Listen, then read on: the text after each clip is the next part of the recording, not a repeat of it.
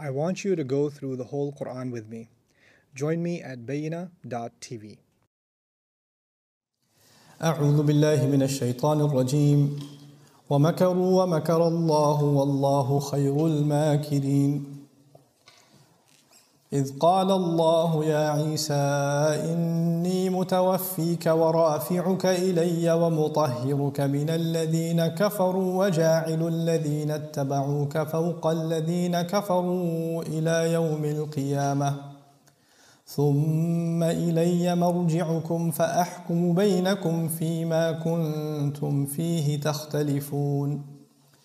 رب اشرح لي صدري ويسر لي امري واحلل عقدة من لساني يفقه قولي فالحمد لله والصلاة والسلام على رسول الله وعلى آله وصحبه أجمعين أما بعد Once again everybody, Assalamu alaikum wa rahmatullahi ta'ala wa barakatuh. Uh, we're going to try to look at ayah number 54 of Surah Al Imran today and see if we can get through at least some of the basic lessons of ayah number 55 and I'll take a deeper look at it in the next coming days. Inshallah ta'ala. وَمَكَرُوا وَمَكَرَ اللَّهُ وَاللَّهُ خَيْرُ الْمَاكِرِينَ And the easy translation of this would be they conspired or they schemed and Allah schemed, which is sounds inappropriate, but we'll, we'll deal with that in a little bit. And Allah is the best of all those who can scheme. وَمَكَرُوا وَمَكَرَ اللَّهُ وَاللَّهُ خَيْرُ الْمَاكِرِينَ المسألة الأولى أصل المكر في اللغة السعي بالفساد في خف في خفية ومداجات uh, the problem, the first issue that occurs is the word makar, which I translated as schemed or conspired, is used when you are making efforts to do something corrupt secretly. Obviously, the word scheming, hey, what are you guys scheming, doesn't sound like you're doing something good. When you're conspiring, a conspiracy is not something good. Planning is a good word, but conspiring and conspiracy is not a good word. Scheming is not a good word. So why am I using a negative word? Now that's okay if the enemies of Isa salam were secretly having their plans and making you know whatever whatever conspiracies to try to attack him or to frame him or to get him arrested or to get him killed all of those things are makr. Fine. But the problem in the ayah is that it's being attributed to who? Allah azza wa jalla. Makar Allah. And so we have to deal with that problem. The the thing is that in Quranic phrasing and in classical Arabic phrasing there's a concept basically you can call it al-in'ikas reflection. What that means is for example, if you know how you you've heard tit for tat before, tit for tat, right? So if you know if you do something, I'll respond in kind. So the idea is if someone does something evil, the phrase in Arabic is we will respond to evil with evil. But actually, what it means is we'll respond to evil accordingly, appropriately. Okay? And the way to phrase that in Arabic, Old Arabic phrasing, is to use the identical verb to suggest we're going to have an equal but effective response to what they did. It doesn't actually mean the same act is being done by both parties. It actually means they have, like, innahum yakiduna kaida wa akidu kaida. Like that, right? They make a scheme, I make a scheme. Actually, similar, similar word. But they're also, they're making a scheme and I am responding to their scheme. A, a way to think about this ayah is they schemed and Allah responded to their scheming. That's the way to think about this ayah. And this kind of phrasing, where the same word is used by one party and in response by the other party, this is a common occurrence of phrasing in the Quran. And this is how you're supposed to think of it. It's not actually they did something bad and something bad was done by Allah, ma'adallah, in response. No, as a matter of fact, they did their scheming to do whatever harm they could, and Allah had His own scheme in response. Allah had His own plan in response to undo the effects of their evil schemes.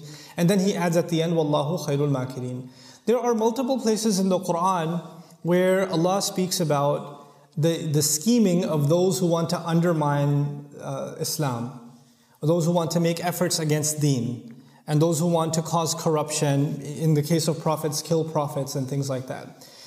The common trend, the thread between them is they are doing this behind the scenes. So their face value is something else, and what's going on behind the scenes, وَمَا تُخْفِي صُدُورُهُمْ akbar later on in the same surah. Whatever their hearts are hiding inside, whatever their chests have inside of them is much bigger. You know, قَدْ بَدَتِ الْأَفْوَاهُ you know, قَدَ الْبَغْضَاءُ بِأَفْوَاهِهِمْ وَمَا تُخْفِي صُدُورُهُمْ أَكْبَرُ Animosity has already come out of their mouths. They've already expressed some degree of animosity. So you can tell that they don't like the believers very much. But what they haven't said and what they have inside of them is even worse. And in, as a result of that, makrul layli wa nahar, Quran will say, they're going, they're scheming night and day. They're getting together, holding secret meetings to make sure that the deen is undermined. إِذْ يَمْكُرُ بِكَ الَّذِينَ كَفَرُوا in Surah Al-Anfal, when disbelievers were making a scheme against the Prophet ﷺ to try to kill him. That had to be an elaborate scheme because if one tribe is arrested or found that the killer was from one particular tribe, then every or one family, that that family can become part of a civil war. So we have to make it look like it was a collaborative effort, and we didn't. Nobody gets to point a finger at any, any one family. So scheming had to be done. وَمَا كُنْتَ لَدَيْهِمْ إِذْ أَجْمَعُوا أَمْرَهُمْ وَهُمْ يَمْكُرُونَ Allah says, you weren't with them when they were making their schemes, when they were getting all of their plans together. So the idea here is that Isa alayhi salam is already, we already know, he's not, he doesn't have generals and strategists and intellectuals and political scientists and you know police officers and authorities on his side. He's got people that day laborers. That's who he has on his side. And on the other side, you've got politicians, you've got thinkers, you've got schemers, you've got intellectuals that are holding meetings about how to destroy, how to, how to undermine. This is also something that's a lot of times in our, our day and age, Muslims become very um, paranoid about. There are entire university departments dedicated to studying the problem of Islam growing in Europe, the problem of Islam in America, a study of the Muslim communities. I remember the RAND Corporation back in the day releasing its paper on the Muslim communities in America and classifying them and fragmenting them. They even held a meeting one time, I recall. I was made privy to this meeting um, they, they called imams and leaders of Islamic organizations from different parts of North America, national organizations, major masajid, etc. Of course, people that are from different jama'at, different groups, different schools of thought, so they're slightly different from each other. And they sat them down on this round table and they said, please discuss the future of Islam in America. What is your vision for the future of Islam in America? Not five minutes went by and everybody's fighting everybody else at the table. There's yelling and screaming going on. And the experts who invited them, the non Muslim experts, are just like, we're their test subjects, and they put us in this, you know, like those rats that go into those experiments. That's what we are, and we're playing their game. And now they're studying. Oh, these guys don't like those guys because of this issue, and they are in this region, and they're and they're doing an entire study. How do you undermine each of these organizations because they hate each other anyway? the scheming is not something small. Litazula minhul jibal. I mean, their kaid, their, their scheming sometimes is so powerful it could bring mountains down. When this ayah was revealed, their scheming is so grand it could bring mountains down. We wouldn't imagine at that time mountains could be brought down. Now it's not even that hard to imagine. That Allah says their scheming is so powerful it can bring mountains down. You know? So the idea that we get intimidated, we get overwhelmed by this, this suggested scheming of the disbelievers, the enemies of Islam that are conspiring to gather resources and gather intelligence and spy and survey and, and then come up with a plan to undermine or completely dis- decimate Islam. When we start obsessing over that, Allah Azza wa over and over again responds by saying, You have your part to do. You, your concern is not their schemes. Your concern is not their schemes. Why? وَمَكَرُوا Who's responding to their schemes? وَمَكَرَ اللَّهِ وَمَكَرُوا وَمَكَرَ اللَّهِ Think about the, the Meccan Quran. So much of the Quran was revealed in Mecca, and the Meccans were very protective of their political structure. The more Islam was spreading, the more they felt threatened that their business practices, their social practices, their cultural practices, and their political structure is being threatened. So they were constantly making schemes and holding meetings to discuss the problem of Islam. Now, what happens when somebody says, hey, by the way, they're holding a meeting, they're talking about you? Yeah, what are they saying? What do they conclude? Who attended the meeting? How many people were there? Are they meeting again? How many times have they been meeting? What are they, what, what's their plan? You get paranoid. You're like, what are they going to do? What are, they, what are they thinking about us now? I remember the days, uh, you know, soon after 9 11 in the United States, Muslims were so paranoid. You know, they're building concentration camps, just like the Japanese. Brother, you have to give a khutbah about that. I was like, if I give a khutbah or not, they're still building it, if they're building it. Uh, my khutbah ain't going to change it. They're not going to, like, oh, the guy gave a khutbah, lower the fence a little bit. it's not going to happen. And what, what is that going to? And by the way, they're holding these secret agenda meetings and they're, they're making a different Quran and they're going to put it on Amazon. I was like, that's not going to sell very well then. They could try. Who's taking responsibility for protecting Quran? Allah. Why are you so, you're, you're going to protect Quran? You're, you're going to do it? Really? No, you're not. That's already taken care of. Schemes of the enemies of Islam, hidden schemes of the enemies of Islam, are not something that's supposed to make you paranoid. Your job is to just understand, wa. Allah is responding. Wa makaru wa. They did it. And the idea even of they, the, the pronoun being used, is to suggest a kind of ambiguity and secrecy. Allah didn't name who they are. He just said they schemed. And in response, Allah responded to their scheme. And Allah is the best of all that can ever make a scheme. And yet that last phrase, Wallahu khairul makirin, is what we call, as you will learn soon, a jumla ismiya. And in that jumla ismiya, there's actually a mudaf and a mudaf ilayh. Oh, look at that. You know about that one. Khairu is a mudaf. Al makirina is the mudaf ilayh. Okay? The best of all, that plan. And when you use the ism fa'il al makirin at the end of those who plan, the, this, the idea of using a noun or an ism is that it's timeless, meaning not just this plan, not just the plan that they made against Isa alayhi and the plan that Allah made to respond to Isa alayhi the scheme against Isa alayhi but ever again, anywhere in the world and everywhere in human history and everyone, everywhere in human future, whenever there are going to be those who scheme, never forget Allah makes the best of all plans.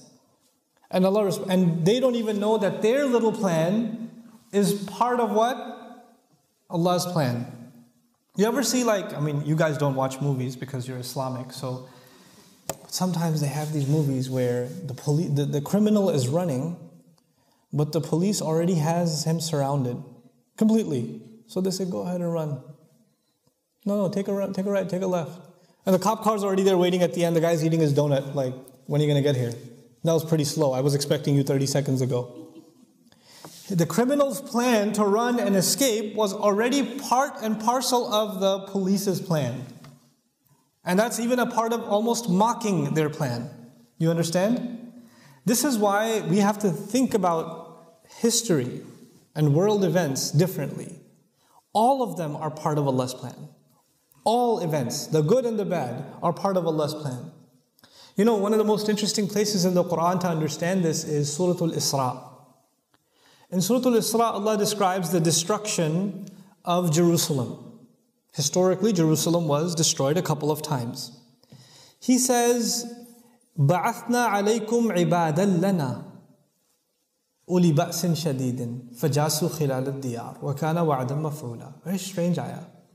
Allah says that we appointed over you, we, we overran you with servants, with slaves that served us. عبادا لنا slaves that served us. Now, this is interesting phrasing because normally you say ibadana, our slaves. But the ayah says ibadan lana. There's a kind of a tab'id. It's like they're not exactly our slaves as in they worship us, but they don't even know they're serving our scheme. The Assyrians, the Babylonians, the people that attacked Jerusalem, the ones who ransacked it, were disbelievers, pagans, idol worshippers, and destroyed the masjid. They destroyed Al Masjid al Aqsa. They killed Muslims. And Allah says they don't even know that they were part of a scheme that Allah had hashed, a, a, plan that Allah had hashed. And they were servants of ours without even knowing that they're servants of ours.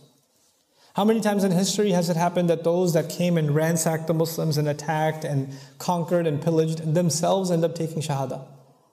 Themselves end up becoming the next wave of the Ummah, the next wave of Islam. So here, Wallahu khairul makirin, and Allah, that's okay. Let it roll slowly. It adds to the drama. So Allahu khairul makirin, and Allah is the best of all that makes schemes and has always been there to respond to any of the conspiracies that take place against the believers, seen and unseen. The idea of uh, uh, the, the idea of makr also is uh, al-mamkura comes from it. Imra'atun mamkura أو أي مجتمعة مجتمعة الخلق وإحكام الرأي, meaning someone who is complete in every way. Every dimension of it has been thought. They think of a woman who's well refined. All of her characteristics are refined. And she very thought out in her opinions. They call her mamkura. Right? So she's a sharp lady. The idea is their plans are not like hodgepodge. They're very well thought out plans. And yet they are part of Allah's plan. Now, The next ayah is the ayah of a great source of debate, especially more recently, there's discussion about you know, skepticism about the return of Isa salam, whether he's coming back or not. Should we, can we rely on the hadith uh, that describe his coming back? Some people have an issue with it because they believe that if Isa salam is coming back, how is Rasulullah the final messenger and these kinds of issues. And I'll tell you personally where I, what I'm convinced of first before we get into this. I'm convinced from a number of angles that there is certainly a return of Isa salam. Like there seems to be overwhelming evidence that there is such a thing as the return of Jesus in Islamic literature, in authentic Islamic literature.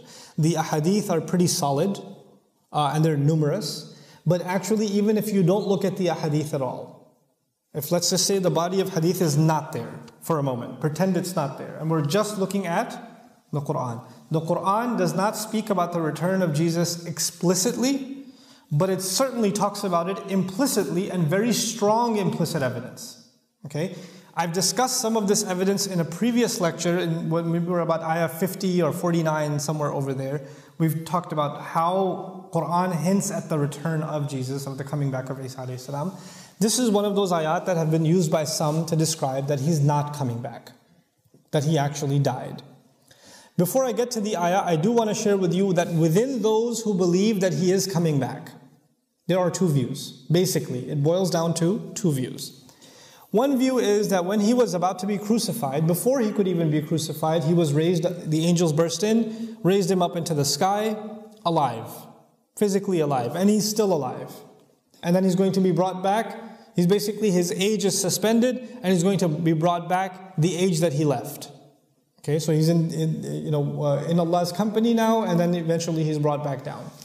Another view is that in fact he was given death at the time.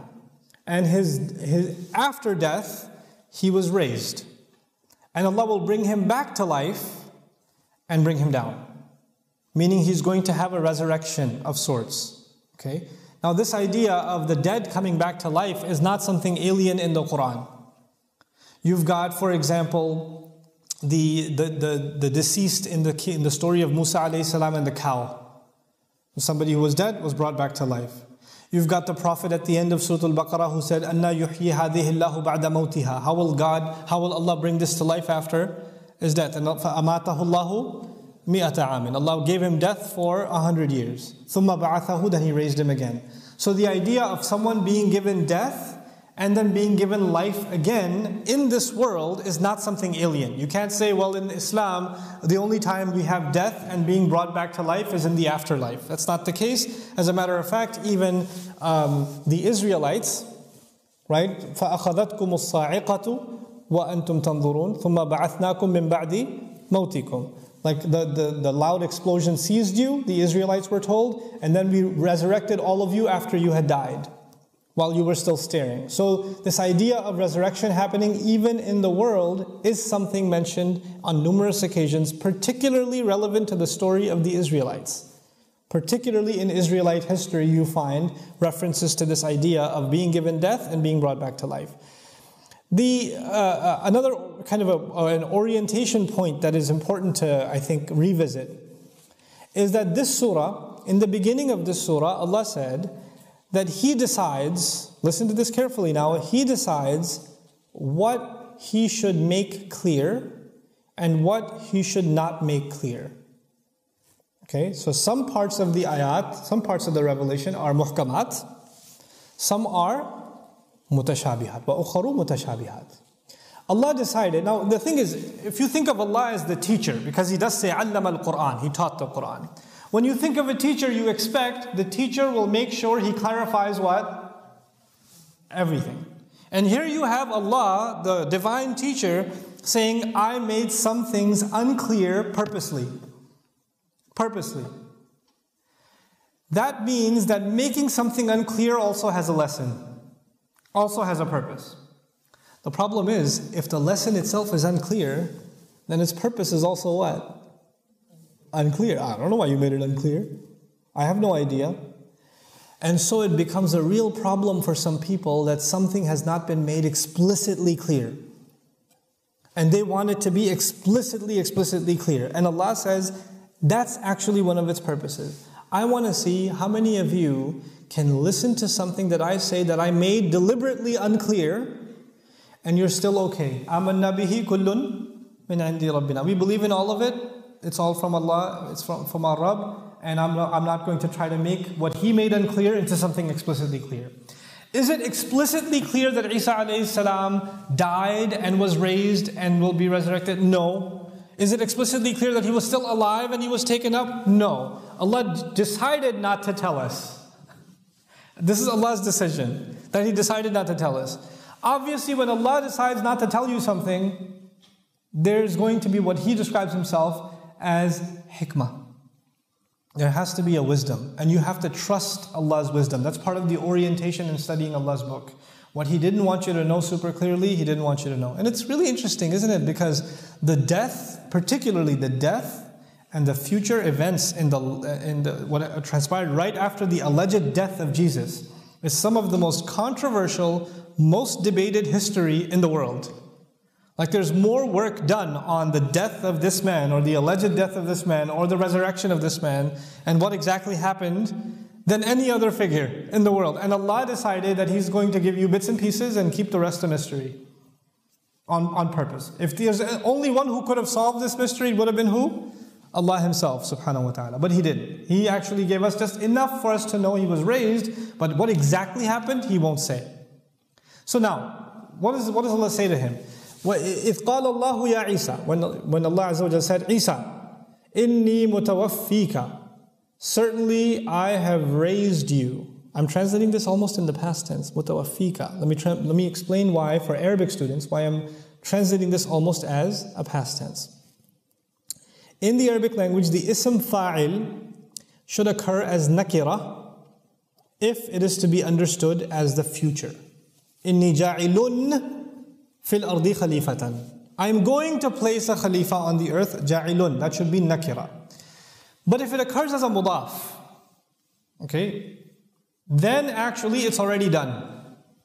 Inni ja'iluka linasi imam. I've already made you imam for people. The way to understand that simply, an easy example, I, I know this is a little bit more advanced Arabic, but you'll get there eventually, inshallah. Huwa qatilun rajulan. Qatilun rajulan means he's going to kill a man. He hasn't killed him yet.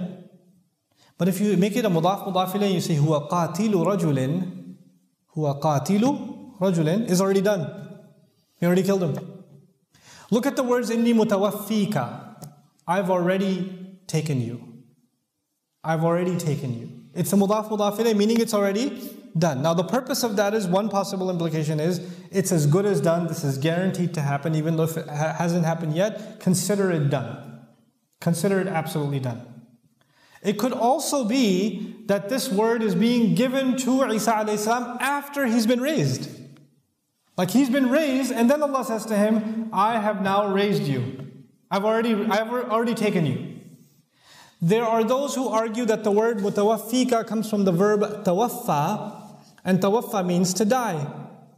Tawaffa actually doesn't mean to die. In Arabic, tuwuffiya, the mabni al-majhul, can be understood as death. So even in modern Arabic, tuwuffiya fi sanat kada wa kada, right? He died in that year, is used. But let's understand that word. It comes from wafa, which means fulfillment. Awfa is used in the Quran to fulfill promises. Awfa bi'ahdihi. Okay? Tawaffa, and by the way, awfa means to give in full. Because when you fulfill a promise, you gave what was owed in full. Okay? Tawaffa means to take in full. So awfa is giving in full, and tawaffa is taking in full. Mutawaffi is the one who takes fully, takes completely. Some have used this word to say, well, the phrase is used for death, so it must mean Allah is saying to Isa, I am giving you, or I have given you death. I'm the one that has taken you away. And of course, it's used in the Quran when the angels take the soul away. So, by context, it could mean that I've given you death just like the angels typically come and take, but I'm responsible giving you a special kind of death. Allah says, Allahu yatawaffal anfus hina mawtiha. Allah takes the souls away or takes the people away at the time of their death. The interesting thing about that, the counter argument I want you to understand, is إذا اجتمعا تفرقا وإذا تفرقا اجتمعا. When two words that are similar are together, then definitely there's a difference between them. You'll find the word tawaffi used in the Quran for death only when the word death is mentioned. الله يتوفى الأنفس حين موتها فهناك فرق بين التوفي والموت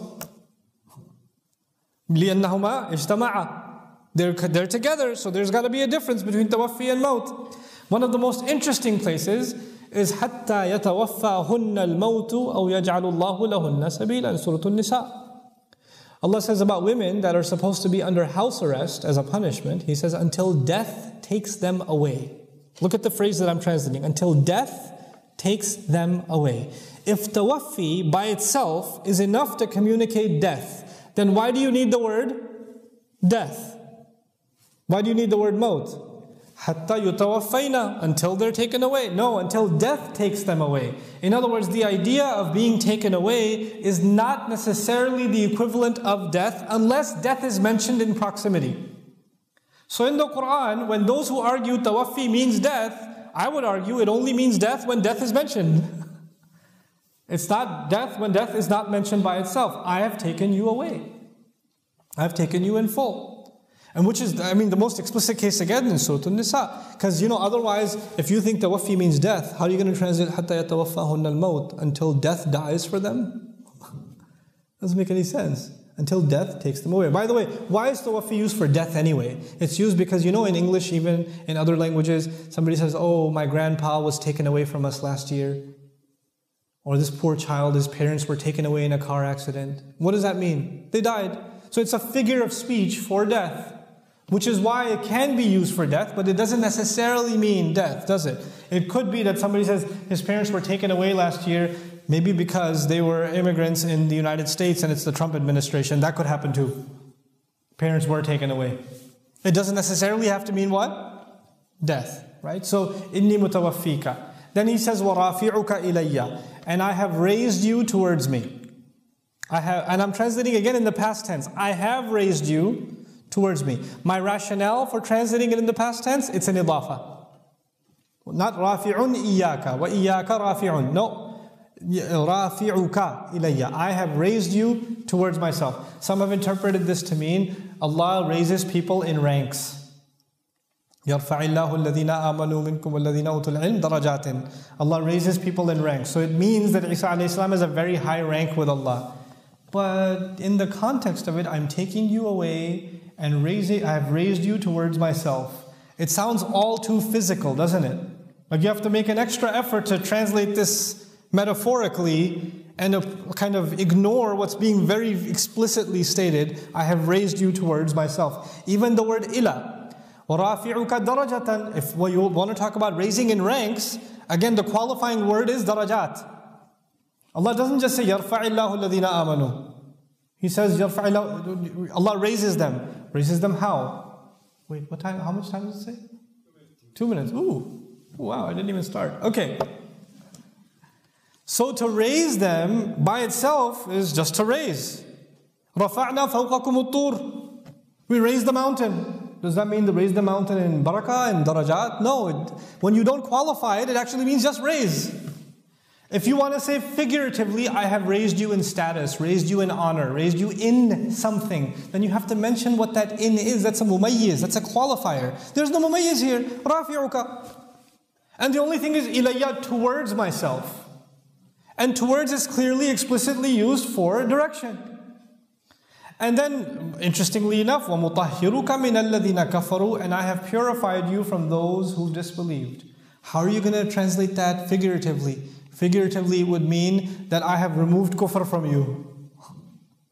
That is not what it means. It actually physically means you are now in pure company. And I have now removed evil company from you. Meaning, the Israelites that were trying to scheme and try to kill you, that had surrounded you, that had encircled you, I have cleansed you from that society.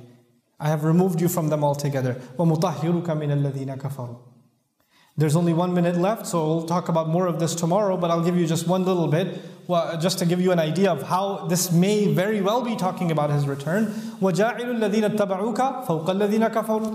And those who have followed you, I will make them above those who've disbelieved. When Jesus was allegedly crucified or taken, either way, were there true followers of Jesus ever in a position of dominance? No. The only time the Christian people came into dominance is after they, they added shirk to the faith. And if they added shirk to the faith, then they can't be those who followed Jesus. وَجَعِلُوا الَّذِينَ اتَّبَعُوكَ Those who followed you. If they followed Jesus, they would never say he is the son of God. So if he's saying in this ayah, I have made those who followed you above those who disbelieved. I have given them dominance. That is impossible to understand historically. Some argued, well, eventually the Roman Empire came about, but when the Roman Empire came about, they stopped following Jesus. But according to the hadith narrations, when he comes back, the people that are going to be with him are going to be what? Following him. And they're going to be following him against those who disbelieve. And this is going to go on until this is one of the last things that happens before what? The day of resurrection. So you find وَجَعِلُ الَّذِينَ اتَّبَعُوكَ فَوْقَ الَّذِينَ كَفَرُوا إلى يوم القيامة إلى يوم القيامة I mean the, the hints in the ayat are so strong that it takes a lot of gymnastics to think this ayah is not saying that Jesus is coming back.